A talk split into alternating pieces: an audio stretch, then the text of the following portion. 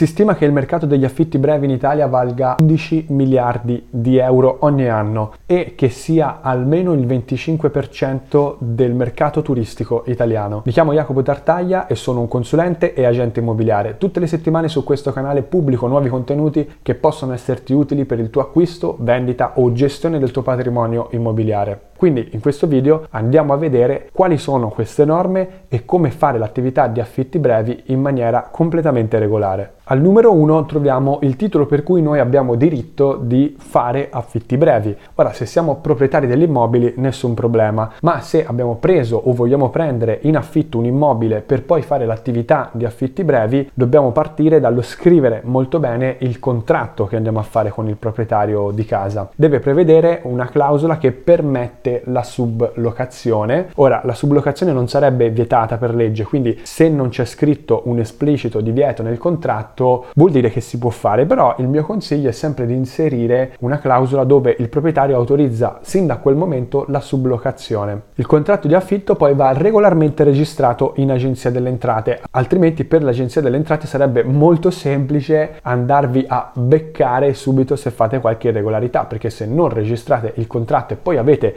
dei redditi da locazione da quell'immobile, da un immobile che non possedete, il collegamento è molto semplice. Numero 2. Prima di iniziare l'attività di affitti brevi dobbiamo fare una comunicazione dell'inizio di questa attività e la dobbiamo fare al comune, il quale ci fornirà un numero identificativo dell'attività. Questo non vuol dire che è un'attività imprenditoriale perché si tratta pur sempre semplicemente di affitto, semplicemente non a lungo termine ma di pochi giorni. Ovviamente la legge dice che non si possono avere più di 4 appartamenti gestiti in maniera amatoriale, quindi una volta superata questa soglia si configura un'attività imprenditoriale. Attenzione però perché in alcune zone, in alcuni comuni, in alcune regioni il limite è più basso dei quattro appartamenti, quindi informatevi molto attentamente nella vostra zona come funziona. Numero 3, comunicazioni alla questura. Questo è un argomento veramente, veramente essenziale anche perché la mancata comunicazione degli ospiti alla questura di riferimento determina un reato penale, quindi non semplicemente risolvibile con una multa. Infatti quotidianamente entro 24 ore dobbiamo comunicare tutti gli ospiti che alloggiano nella nostra struttura alla questura e dobbiamo farlo con i dati anagrafici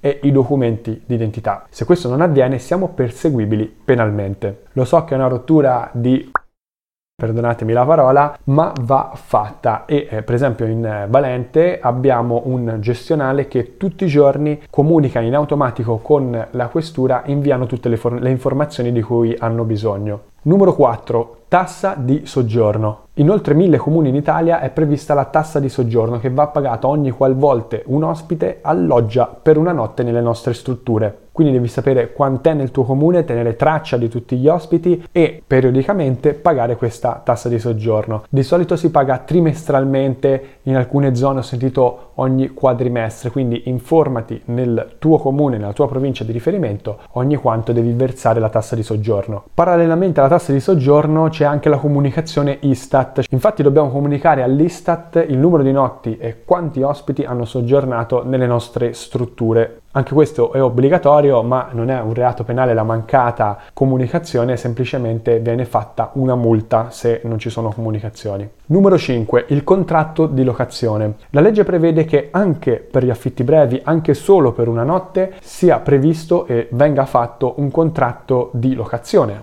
È anche vero che tanti professionisti, tanti avvocati anche con cui ho parlato considerano un contratto anche semplicemente il concludersi della transazione attraverso i portali, perché eh, è un negozio giuridico che si conclude anche una semplice comunicazione dal portale che ci conferma una prenotazione e ci manda il pagamento può essere considerato un contratto. Ma essendo ancora un ambito un po' nebuloso, un po' non chiaro questo degli affitti brevi, penso che nei prossimi mesi nei prossimi anni avremo dei chiarimenti anche da parte di giudici e avvocati rispetto a questi dettagli. In ogni caso il contratto per gli affitti brevi non va registrato, non c'è l'obbligo di registrazione del contratto. Attenzione però che per gli intermediari, quindi per esempio Valente, è obbligatorio fare una comunicazione all'Agenzia delle Entrate, ogni mese esce fuori qualcosa di nuovo su questa roba degli affitti brevi, però devi fare una comunicazione all'Agenzia delle Entrate relativa al numero di ospiti, all'introito che è stato generato da quell'appartamento, al numero di notti che sono state occupate. Numero 6. Il pagamento delle imposte. Gli affitti brevi producono un reddito e ovviamente ci sono delle imposte sul reddito da pagare. La più semplice è la cedolare secca. La cedolare secca si può applicare solo per le persone fisiche, quindi proprietari persone fisiche che affittano i propri immobili non facendo un'attività d'impresa. La cedolare secca è al 21% e deve essere calcolata sul lordo, quindi il complessivo generato dall'appartamento e non si possono portare in detrazione le spese, per esempio le spese di agenzia, le spese di pulizia o di biancheria. Quindi è una tassa abbastanza pesante che grava sul reddito da affitti brevi. Nel caso invece di attività imprenditoriale viene applicata la tassazione relativa al veicolo che viene utilizzato, una partita IVA, una ditta individuale oppure una società di capitali hanno ovviamente delle tassazioni diverse. Pongo l'accento sulla partita IVA forfettaria perché secondo me c'è un vantaggio incredibile per chi fa affitti brevi con la partita IVA forfettaria perché questo ambito ha una deduzione forfettaria del 60%, quindi dal fatturato totale viene tolto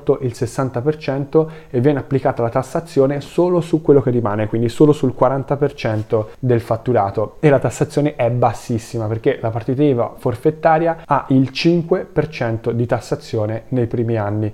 Ovviamente questo vale solo per chi non supera gli 85.000 euro all'anno di fatturato, ma la maggior parte dei proprietari con gli affitti brevi credo proprio che rientrino in questi volumi d'affari. 7. L'APE, l'attestato di prestazione energetica, è obbligatorio per affittare ed è obbligatorio anche per gli affitti brevi, quindi va fatto.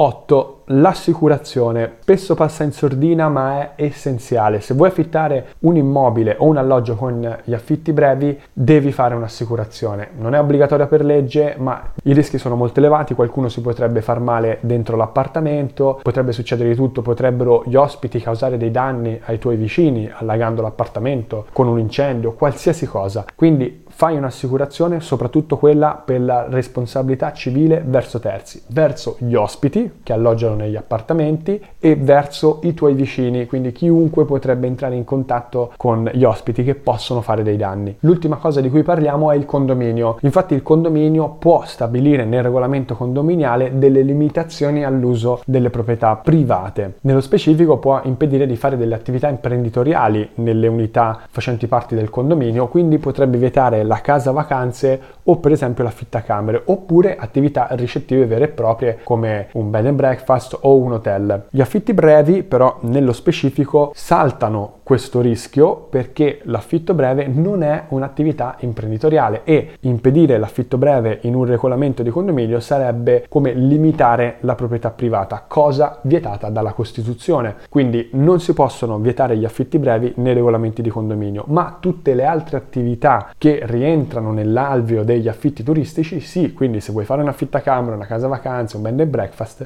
potrebbe essere vietato dal tuo regolamento di condominio. Spero veramente che queste indicazioni applicazioni possono aiutarti a fare l'attività di affitti brevi in maniera regolare. Fidati, è importante, ci saranno sempre maggiori controlli, meno male, perché dobbiamo togliere dal mercato tutte quelle persone che lo fanno in nero e senza una regolare comunicazione, senza fare tutti gli adempimenti che sono necessari per questa attività, che è comunque positiva per il tessuto economico italiano e per il turismo italiano. Quindi aiutatemi, aiutatevi perché può fare veramente bene, può fare veramente bene anche all'Italia. Noi ci vediamo nel prossimo video, ciao!